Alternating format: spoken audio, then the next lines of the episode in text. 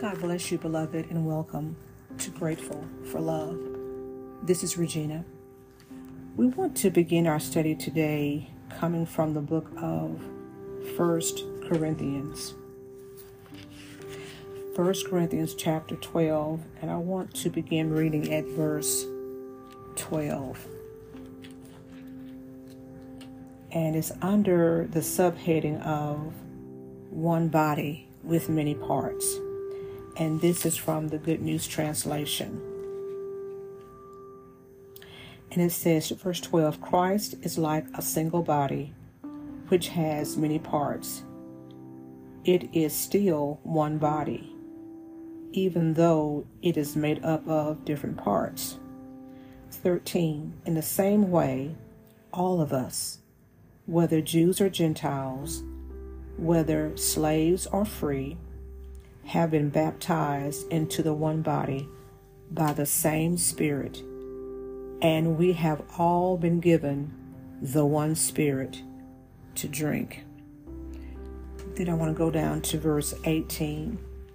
And it says, As it is, however, God put every different part in the body just as He wanted it to be. 19. There would not be a body if it were all only one part. 20. As it is, there are many parts, but one body. And then verse 27 says, All of you are Christ's body, and each one is a part of it. So I just ask God to begin to speak through uh, this episode as we share from his heart what he would have us to be able to impart to you.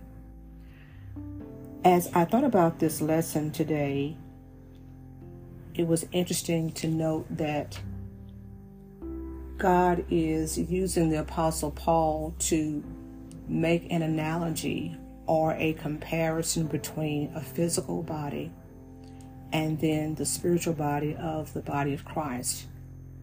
And he uses the idea that just as a human body has many parts to it, whether there are eyes or nose or ears, hands, feet, and so on, whether it's a part that can be seen like a foot versus a part that can't be seen like a heart, each part has a part to play, each has a specific purpose, and each makes up this body that we function in as a human body, as one person going to and fro.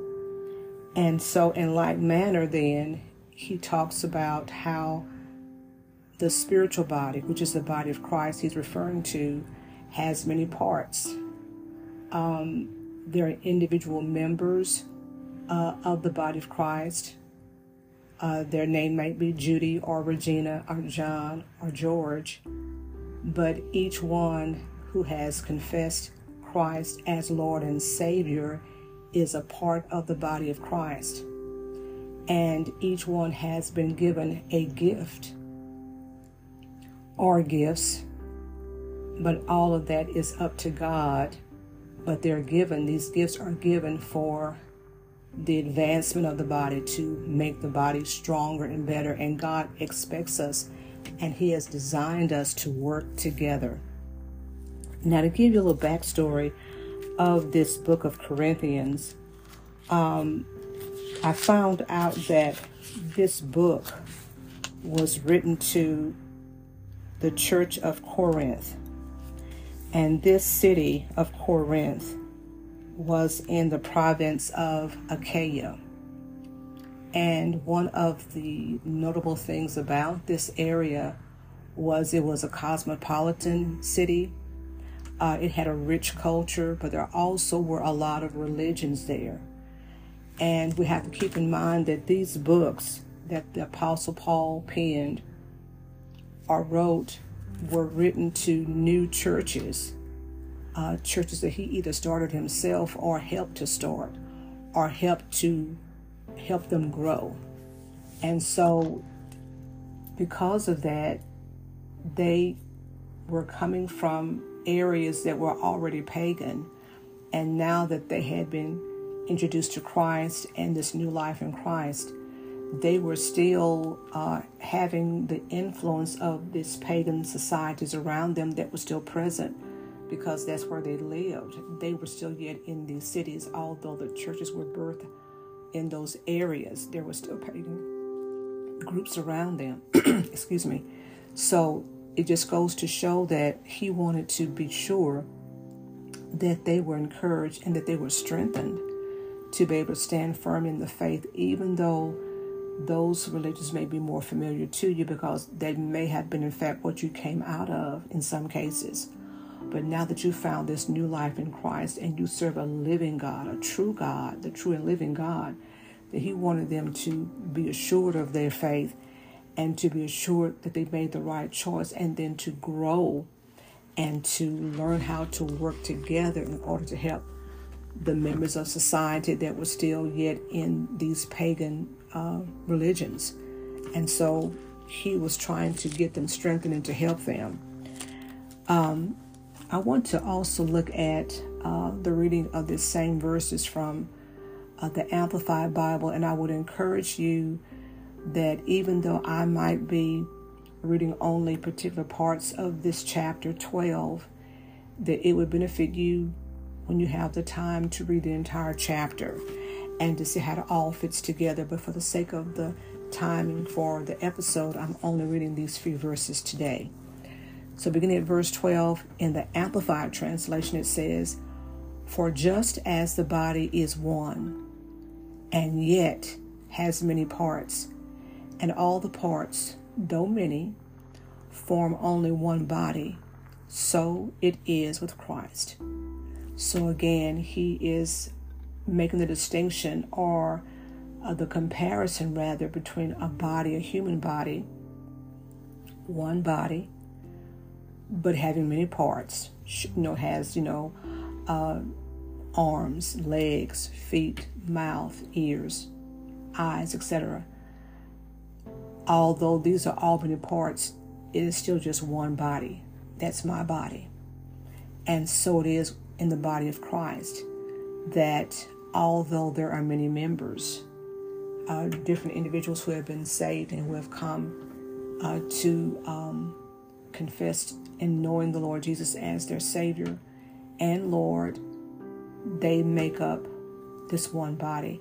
And then verse 13 says, For by one Holy Spirit we were all baptized into one body, spiritually transformed, united together, whether Jews or Greeks, slaves or free, and we were all made to drink of one Holy Spirit, since the same Holy Spirit fills each life.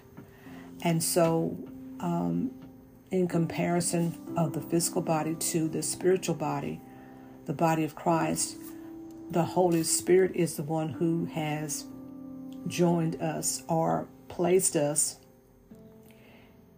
united us together, whether we were Jews or Gentiles. And one translation says Greeks. Uh, the same thing. Slaves are free. We were all um, partakers of the Holy Spirit who unites us, who makes us one, who brings us together in union into the body of Christ. And then verse 18 says, move down here. But now, as things really are, God has placed and arranged the parts in the body, each one of them just as He willed and saw fit. And the Amplified says, with the best balance of function. So God places us, places you and I where we are in the body with the best balance of function, where we can function the best. And He does that in order for the body to be at its best. So it's not just about me or you individually, but that the body can function at its best. And then verse 19 says, If they all were a single organ, where would the rest of the body be? 20. But now, as things really are, there are many parts, different limbs and organs, but a single body. And then verse 27 says, Now you collectively are Christ's body, and individually you are members of it, each with his own special purpose and function. So you get the idea that Paul is really wanting this young church to understand that you make up the body of Christ collectively. But you, as a member of the body of Christ, you have your own special function and purpose that God created you for to bring to the body. And so he's really, I believe, wanting to impart and make sure that each person understood that they were important, that they had something that God had placed in them to offer that will benefit the body of Christ as a whole.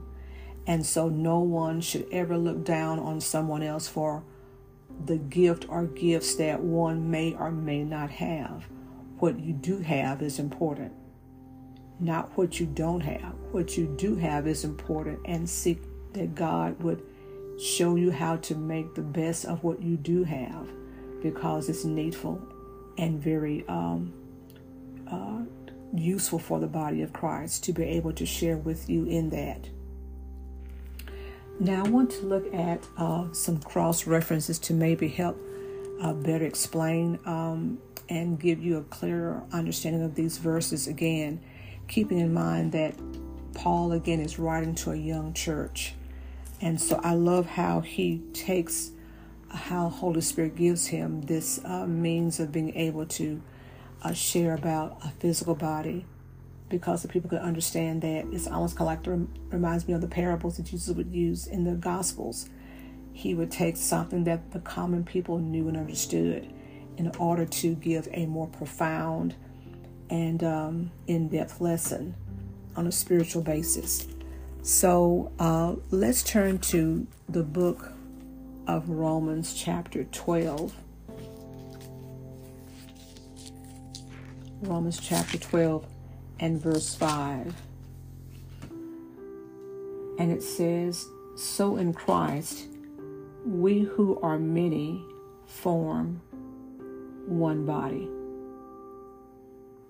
I want to back up and read verse 3 and then include 4 down to the cross reference verse of verse 5.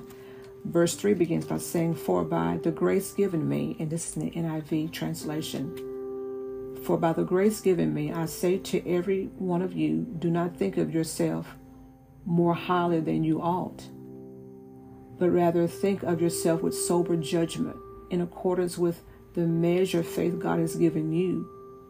Just as each of us has one body with many members, and these members do not all have the same function. Verse 5 which is our cross reference verse. So in Christ, we who are many form one body, and each member belongs to all the others. So we are in this together and we belong to each other because we are part of the body of Christ. My legs belong to the rest of the body of me. My heart belongs to the rest of the body of me my eyes, my um, fingers, feet, toes, knees, etc. All of these parts, and even the parts that you can't see my stomach, my liver all of these parts belong to the whole body of me, of Regina. And so each um, has a special function and so it is with Christ. Let's also turn back to verse 27. And this is coming out of First Corinthians. We read it in the totality of our reading, but uh, it refers us back to verse 27 as also a cross reference. And it says uh, 12 and 27 now you are the body of Christ, and each one of you is a part of it. Of course, he's speaking to believers. The Corinthian church is a new church of new believers. And so, um, as I mentioned in part of my backstory of this book, they pride they they were proud of themselves in terms of their culture and the riches that was found in such a diverse group of people that lived in this cosmopolitan area of Corinth. But no one, in terms of the Corinthian church, could value or see themselves as better than anyone else. That each had their value because God valued each of them, and each had a special gift or function that God had placed in them by His Spirit for them to make use of for and in and through the body of Christ in order that it might function properly at its best. Another cross reference, this coincides with um, the 13th verse of 1 Corinthians 12. I want to look at Ephesians 2 and 18. Ephesians 2 and 18. So this is a cross reference that links up with our reading of 1 Corinthians 12 and 13. And this cross reference is Ephesians 2 2 and 18. So let's turn there. And it says, For through him we both have access to the Father by one Spirit. So it was talking about how the Spirit um, has placed us in the body of Christ. Um, that was what uh, 4th and 13 of 1 Corinthians was saying. For we were all baptized by one Spirit. And so this verse in Ephesians is coinciding with that and saying that that we have in 218 that we have both access to the Father. So, because of the Spirit of God, I have as much access to the Father as you have access to the Father. That is, if we're both in the body of Christ. And we're in the body of Christ if we have confessed Him as our Lord and Savior. And because we made that confession of faith, Holy Spirit placed us in the body. And so He ensures that, He being the Holy Spirit, ensures that we have access to the Father. We all do. So no one has um, the upper hand in getting to the Father sooner than someone else. We all have access to Him. And it's up to me if I uh, make use of that access and approach Him and go to Him.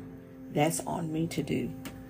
Then there's also another uh, cross reference, Galatians 3 and 28.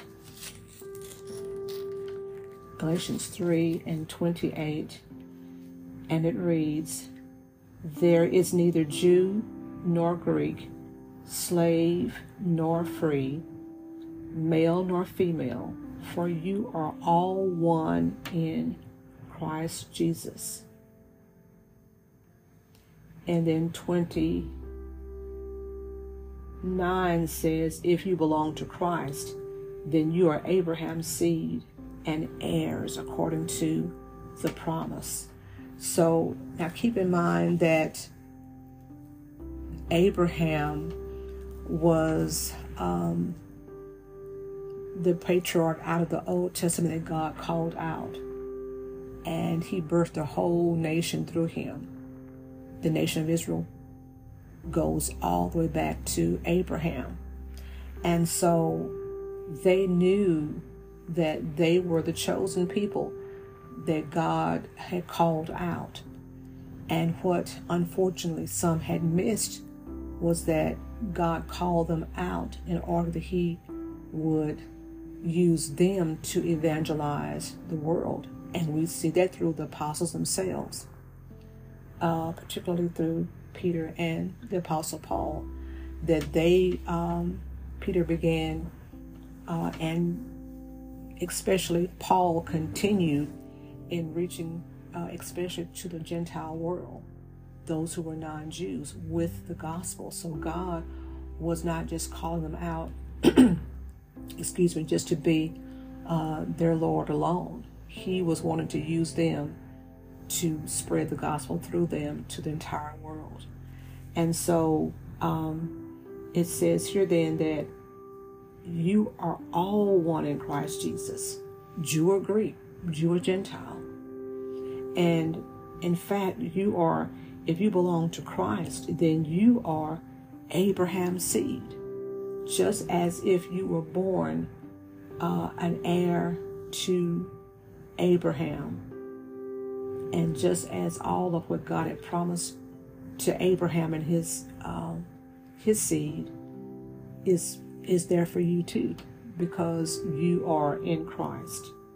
And God made that promise to Abraham, and God keeps his promises. Um, another cross reference we want to look at is let's go to um, this is uh, corresponding to 1 Corinthians chapter 12 and 27. And there's a cross reference for that verse in Ephesians 1 and 23. So I'm going to turn to Ephesians 1 and 23.